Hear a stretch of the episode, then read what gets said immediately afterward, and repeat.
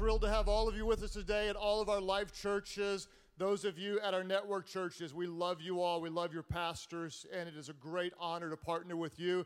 And those of you on the other side of computer screens in countries around the world, you are going to be incredibly blessed today because we have a guest speaker, actually, two speakers, to help us with the second week of our series, Outlasters. We're going to live in such a way that what we believe and what we value actually outlasts us. Next week, I want to talk about how do we impart a first generation faith to the next generation that comes behind us. Today, though, we're going to talk about leaving a financial legacy. And I got to tell you, we are blessed to have brought in the best in the entire world, Dave Ramsey and Rachel Cruz, to help us do just that. In fact, before we welcome them, I want to tell you that their newest book is just out Smart Money, Smart Kids. Debuted, of course, number one on the New York Times bestseller list because it's just that good. And uh, I hope that every single one of you will get this book because it, it really is something that will impact not just your life, but generations to come. And I want to give honor to Dave and Rachel. Um, I would say, quite honestly, that I would put Dave um, outside of my family in the top three men that have influenced my life and leadership beyond a shadow of a doubt. Um, Amy and I have been following his ministry for almost 20 years. Uh, he became a personal friend about 15 years ago. Um, their organization is a dear friend to our church. We love them so much. Um, they've influenced our church. When we start a campus, before we ever start it, we save up and we pay cash. Before we ever break ground, we have the money set aside to do so. And it's honestly because of the way Dave has impacted my life, both personally and organizationally. I'll tell you, I think Dave is one of the sharpest people on the planet. I actually think Rachel, his daughter, may be even sharper. And so, would you please help me show some love to our dear friends, Dave Ramsey and his daughter, Rachel Cruz? Thank you, brother. Thank you too much. Thank you.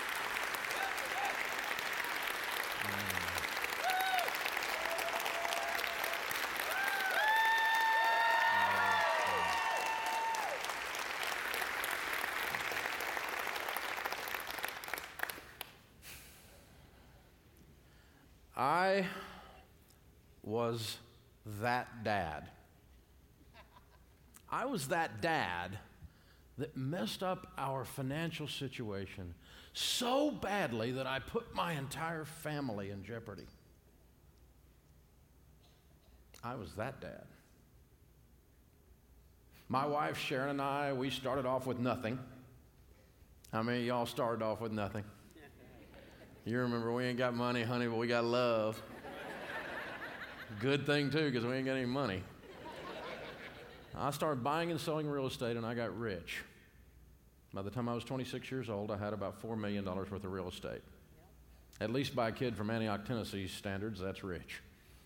Amen. But I borrowed too much money and I didn't know what I was doing. I was stupid.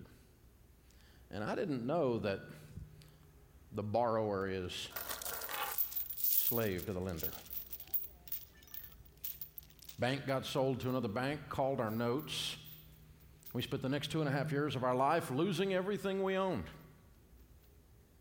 We were sued and foreclosed on, and the electricity got cut off, and the water got cut off, and the house was in foreclosure.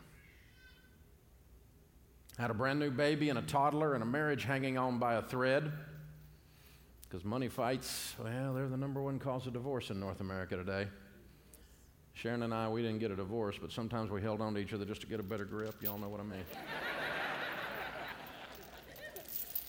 I was 28 years old and I was scared completely out of my mind. I couldn't breathe. I remember standing with a shower so hot in my face I could just barely stand there and just stand there and cry. Finally, I didn't know what to do, you guys. I didn't know what to do. I run into people, got all the answers. I didn't have all the answers. And finally, September 23rd of 1988, we filed bankruptcy. I was that dad. And I was born that year. So I was born in April, and mom and dad filed in September. Some people tell me that I was born at the worst possible time the crash. But I see it differently because I think I was born at the best time because it was their fresh start. You see, I literally had a front row seat of watching Dave and Sharon Ramsey not only figure out how to handle money, but God's ways of handling money. And because of that, I believe my life and my legacy has forever been changed. And I think that's why one of my favorite calls on Dad's radio show is when people call in to do their debt free screams. If you've heard this, people will call in and, and they'll share their journey about how they became completely debt free. And then at the end of the call, at the top of their lungs, in front of six million listeners, they get to scream out that they are debt free. And what you hear in their voices, I believe, are these chains dropping off. Because there's a sense of freedom that comes with not owing anyone something. And so, dad actually does his radio show live in, in, our office in Nashville. So, when you come into our office building, his, his studio's off to the right with a big glass wall, so you can literally watch him do the show. Across from that, there's a little cafe called Martha's Place where there's cookies and cakes and cappuccinos and coffee being made. And so, people will literally drive or fly from all over America to come to Financial Peace Plaza to do their debt free screams live in our lobby. And that's really one of the perks about working at the office is because you can walk through this lobby between 1 and 4 on any given afternoon and you get to meet these people. You get to see these people. You know you'll see the 60 year old couple sitting at the high top table in the corner who just paid off their house you'll meet the single mom who drove up from atlanta with her 15 year old teenage son who became debt free but the ones that always get me are the young families that come in. The doors to our office will open up, and a little five year old boy will come sprinting in because he's been in the car for eight hours. a dad will walk in behind them with a, with, behind him with a two or three year old little girl attached to his leg, and she's in little footy pajamas, and her little blonde curls are stuck to her face, and she's been sleeping. And then a very, very, very tired mom walks in behind them with a little nine month old on her hip. And this family gets together and they put the radio headsets on with the microphone ready to get on their call with dad. And, and they get on and, and they'll say things like that the, the dad will say, Dave, we took out an extra job and I worked nights and weekends to finally pay off our student loans. The, the wife will chime in, chime in and she'll say, Dave, we didn't take our beach vacation that we've taken every year for the past five years. And we took all that money and we finally paid off the cars. And then towards the end of the call, dad will say these magical words. He'll say, Okay, count it down. Let's hear your big debt free scream. And you watch these parents as they gather up their kids and they bend down for the kids to reach the microphone because the kids, they know they have one job to do. and they've been practicing for eight hours for this moment. But I watch these parents and I watch their eyes as they as they get their kids together and I just think those parents have literally moved mountains, made so many sacrifices to change their family tree. And that dad gets to look at his kids and he gets to say, Are you ready? Three, two, one. And in unison, this whole family with these little chipmunk voices in the background scream out together, We're debt free.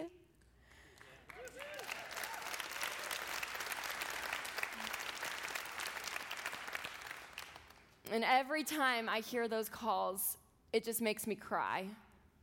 And I look at that family and I just and I just I just cry because I think I was that little girl you know, my parents, they could have gone right back into their old ways and their old habits.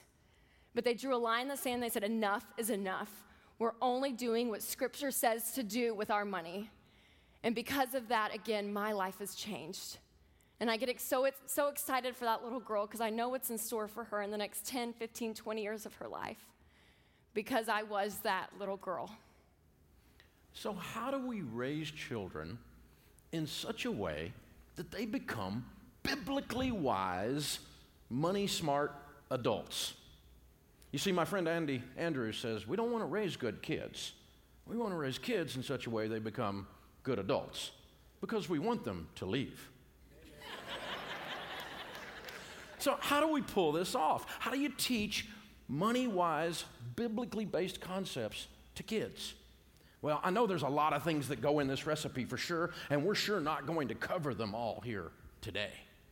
But I do know, Rachel and I are sure there are at least three things you have to really get through to them to be able to raise them that way. The first thing you teach them is God owns it all. You teach them God owns it all because the Bible says the earth is the Lord's and the fullness thereof. Now, a neat thing happens when you teach a child that God owns it all. You see, we live in a very kid centric culture. And I believe in children. I love children, I, I, but I kind of adopted the Bill Cosby attitude about kids. and that is, I will die for you, but I also might be the one that will kill you. You see, I can take you out and make another one look just like you. And so, but so, so in a kid centric culture, things have shifted to where we're worshiping children. We don't need to worship children, they're precious, and we'll do anything for them. But we cannot let the inmates run the asylum. so we have to teach them that God owns it all because what that does is it takes them off the center stage. They start to learn humility immediately when that happens. Because when God owns it all, turns out the axis of the world does not run through the top of your little head. Go figure. And, and it changes the way you handle money when you understand God owns it all. It does for me. I handle money differently when I'm managing it for someone that I adore, someone that I worship. I will handle it better for him than I would have for me. And your kids are exactly the same way. And you got to do this in everyday life. I remember one time we finally got a decent car. I mean, when we went broke, we lost everything. I got the first car I got, the predominant color on this puppy was Bondo. Y'all know what I'm talking about? I mean, we drove Hooptyville, right? We, we were Hoopties all over the place. And finally, we moved up out of that. We saved up our money and we got our first decent, good used car. And I don't know how you guys celebrate getting a new car at the house, but we load all the kids in it. We drive around the block and have that first new car experience, right? This is a good used car, and finally we got it. And I'll never forget Rachel's little brother Daniel. He was one of those little guys. I guess he's probably six or eight years old, somewhere in that range.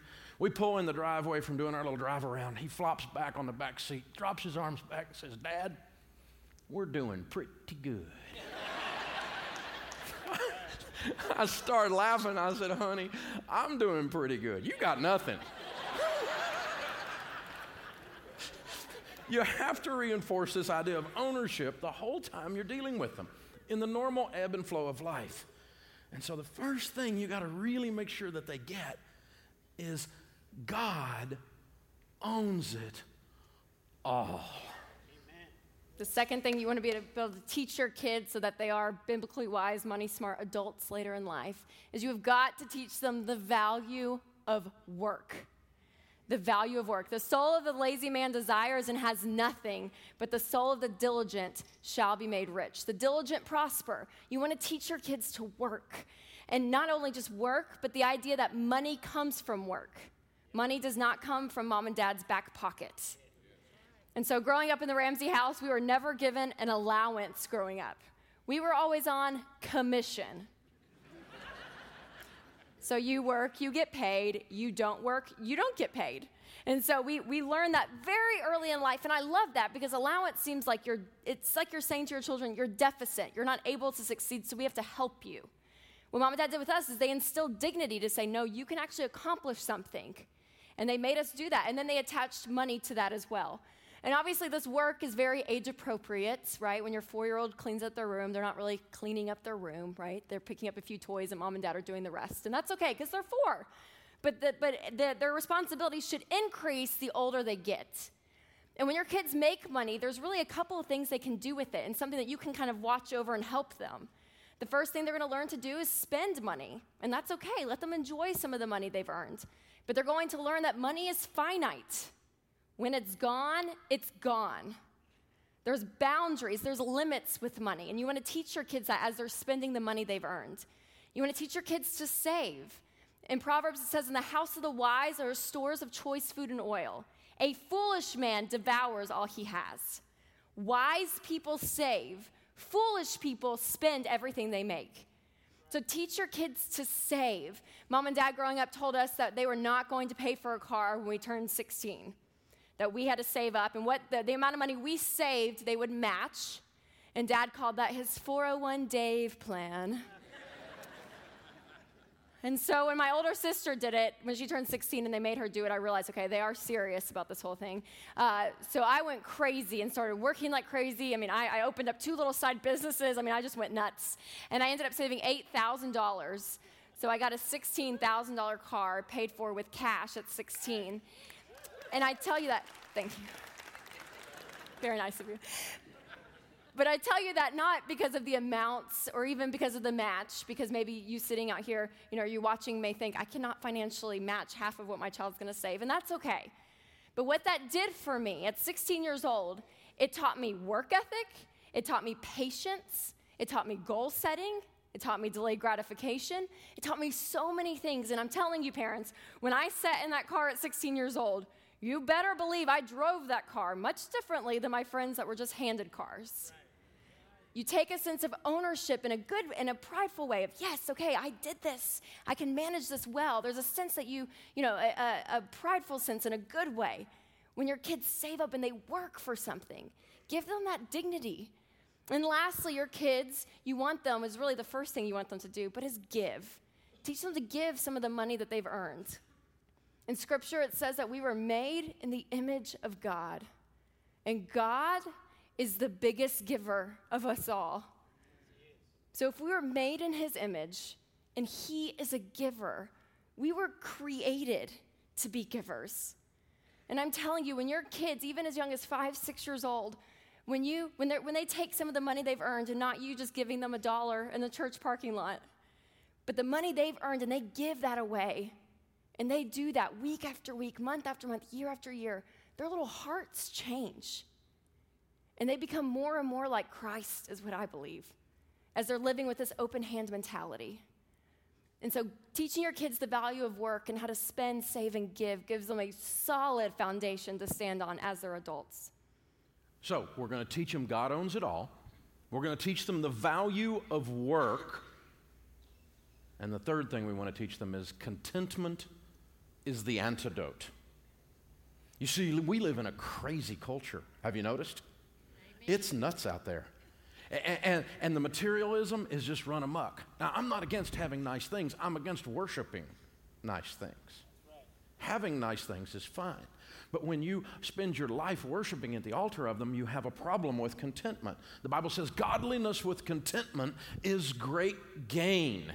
And so when you can teach contentment to your child, you have given them the antidote, you have vaccinated them against the culture and the impact of the greatest idol that we're worshiping out there today, which is stuff. Again, I'm not against stuff, but I am against the worship of stuff. Now, contentment is an amazing thing. Content people, they don't always have the best of everything, but they make the best of everything. How many of you are like me? You had a three year old child and you bought them a really nice gift for Christmas or for a birthday. They open the thing, and you look up 10 minutes later, and they're playing in the box. so frustrating. Now, me, bad dad, I, I, what I did was I said, No, no, no, come back over. I'll teach you materialism. No, you're playing with the wrong thing. Come over and play with this. But that's not what content people do. They just make the best of everything. Like my friend Zig Ziglar used to tell this, about the psychological study of the two, two boys. One was an optimist, and one was a pessimist, and they took them to do the study, and they built two rooms with glass walls and filled them with manure and put the little pessimist in one, the little optimist in the other. They came back a few hours later, and the little pessimist is sitting in the corner of the room full of manure crying. They said, What are you doing? He said, well, I'm crying. You put me in a room full of manure. What'd you think I was going to do? Nothing good ever happens to me. And they walk in there with the optimist, and he's in the middle of the room with the manure, throwing it in the air. And they're like, Kid, what are you doing? with all this manure, there's got to be a pony in here somewhere. Contentment is your view of things, it's your perspective of things. Now, I'm not positive how you can teach contentment, but I am sure there's one element to it. One element of content people is they're grateful people. Teach your children gratitude in order that they might become content. Gratitude starts with basic things like please and thank you. Thank you, and you mean it. Thank you to lifechurch.tv and to my good friend, Pastor Craig, for allowing us to be here today. We really mean that. Thank you. Grata- gratitude is a huge element of contentment. And, and, I'll tell you what an element of gratitude is. You're not grateful for things if you think you're due them, if you feel entitled. Entitled people are the opposite, they're arrogant. There's an arrogance to entitlement. I'm owed this because I'm walking the earth. That's a sense of entitlement, and that starts at childhood. You can break that by working with them and teaching them humility. Humility will give you gratefulness because you feel like, how can a kid from Antioch, Tennessee, who went completely broke, end up standing here doing this? I'm just amazed. Thank you, Lord. There's natural gratitude that comes from natural humility, from realizing your place on the planet and your place within the universe. God is God and you are not. Teach your children this. And if you want to create generosity, oh, let me tell you what generosity does, what Rachel was talking about. It creates, it's the antidote for selfishness. Your child, when they learn to give, and they learn to put others first, it shifts the selfishness bug out of them. All of this mixes together with humility and gratitude to create contentment. Generosity is a big part of that. When Rachel was a little kid, she was the one that was the most full of herself. Dobson wrote a book about her, The Strong Willed Child. She was the one at four years old that would put her hands on her hips and look at you and just defy you. If she wasn't so cute, we probably would have just taken her out, you know? it was amazing. And she was in kindergarten, and her kindergarten teacher gave the little kindergartners an assignment. She said, I want you folks in kindergarten here, our five year old kindergartners, to draw a picture and write down what you would do if you had $100. Now, if you haven't had a kindergartner in a while, $100 is somewhere around 10 million. she brought this home and the little homework papers and her older sister's homework papers were sitting in the floor in front of the couch, thumbing through them, and we picked this thing up, started reading through it, and we were laughing at these kids. Scott H says, if I had $100, I'd want a car that changes into everything. And okay, Allison says, if I had $100, I'd buy a little dollhouse. You're right. It'd be little. Andrew L. says, if I had $100, I'd buy a swimming pool with a diving board, a football, a gun, and a bomb. Put this kid on the terrorist watch list. Anna Catherine says, if I had $100, I'd buy a house with a cat. You could get the cat. And we got to Rachel's, and we figured our little character was going to be the funniest of all the characters because that was pretty much God setting us up. As we flipped to hers, and it caught us off guard, and we both looked up at each other and we were both crying. As Rachel said, if I had a $100, I'd give it to the poor people. Amen. Teach your children contentment. Teach them generosity as an element of contentment. Teach them that God owns it all. Teach them the value of work and that contentment is the antidote. Yeah.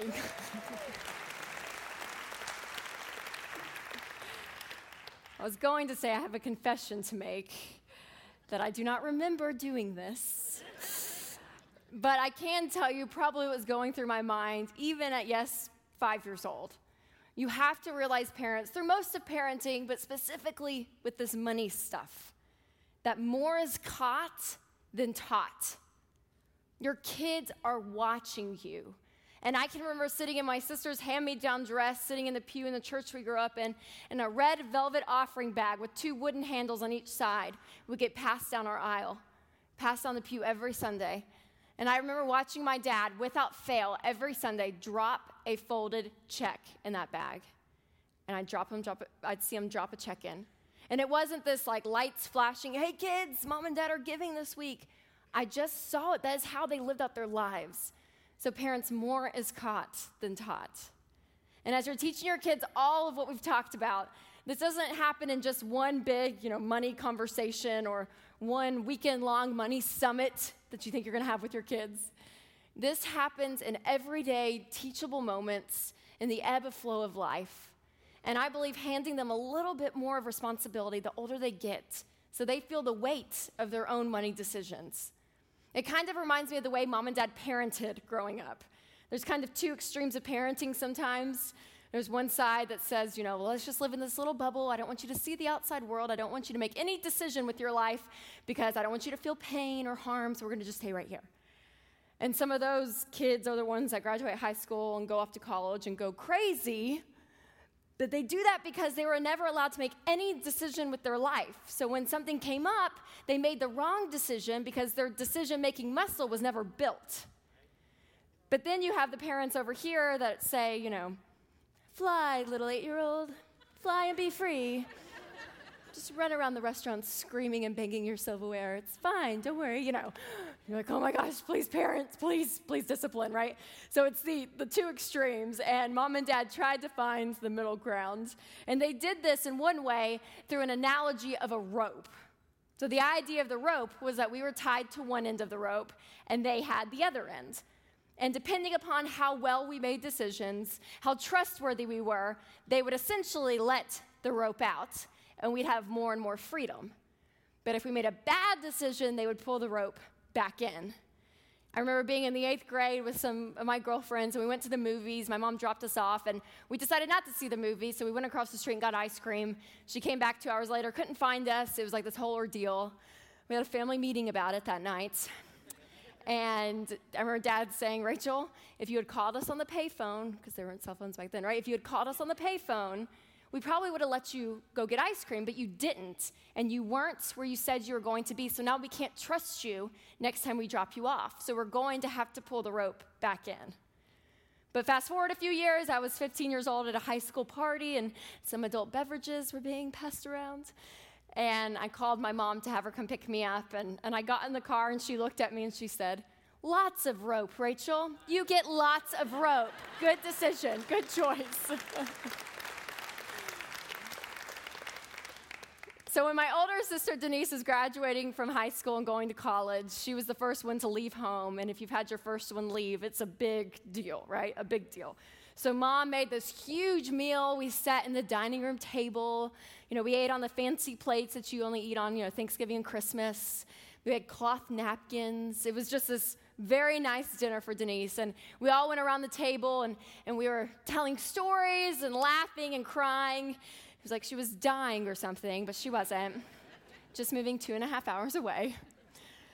But towards the end of that dinner, dad brought out a gift bag and he pulled this out of it a rope.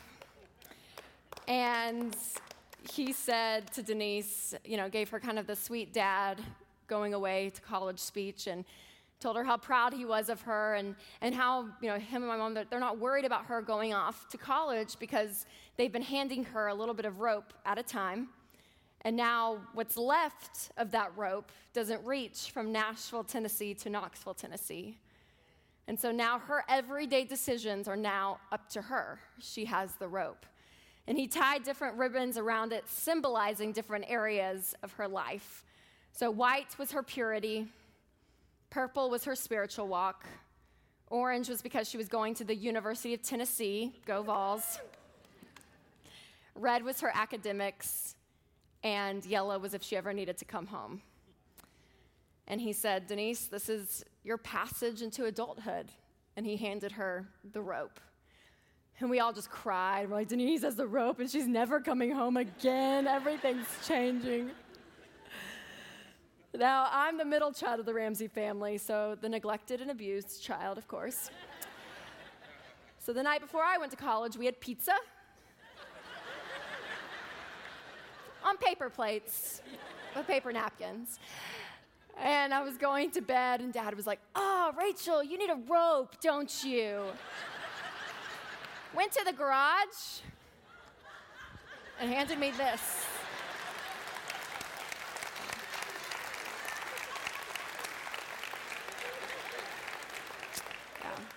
I'll let you decide which child is their favorites, but I think we all know. But I look at this rope and I see this as really my legacy. I see this as a legacy of life. I had parents who were not perfect, but were intentional with us. And I believe they've passed us on a legacy of life versus the legacy that could have been.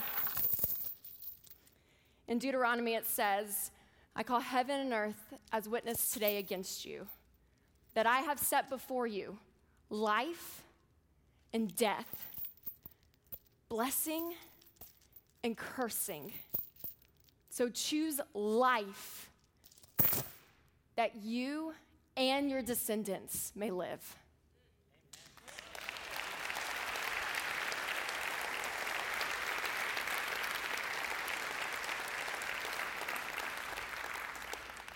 So I was that dad. But because Jesus intersected my life and intersected the life of my wife, we were completely transformed. He did that because he's crazy about me. Yes, He he did that because he's crazy about you.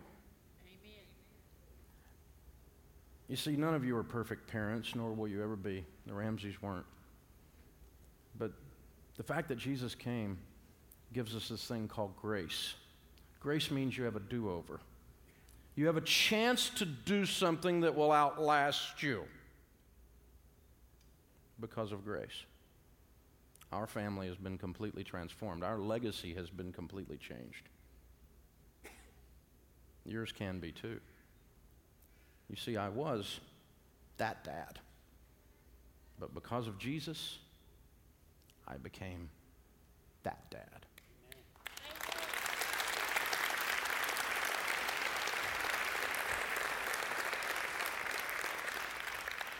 God, we thank you for the folks watching. We thank you for the folks here.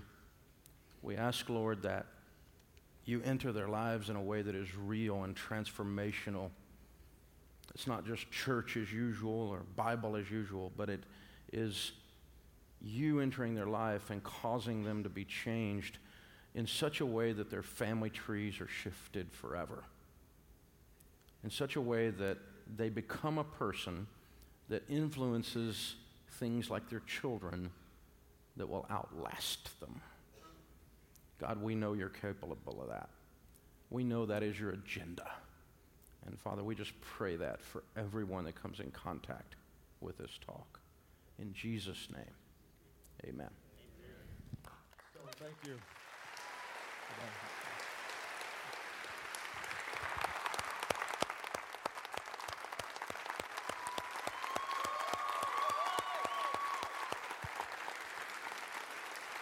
At, uh, at all of our different churches, let's just continue in an attitude of prayer. Father, thank you so much for bringing to us a message that will not only impact our lives, but impact generations to come.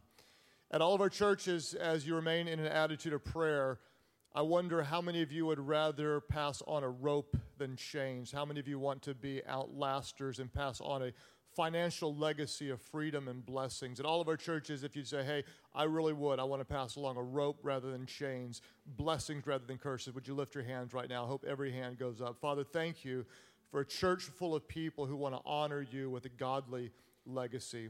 Father, I pray that your Holy Spirit would remind us constantly that more is caught than, than is actually taught, that you would empower us to live in such a way that those who come behind us would want to reproduce the faith they see, and God, the wise stewardship that you truly own it all.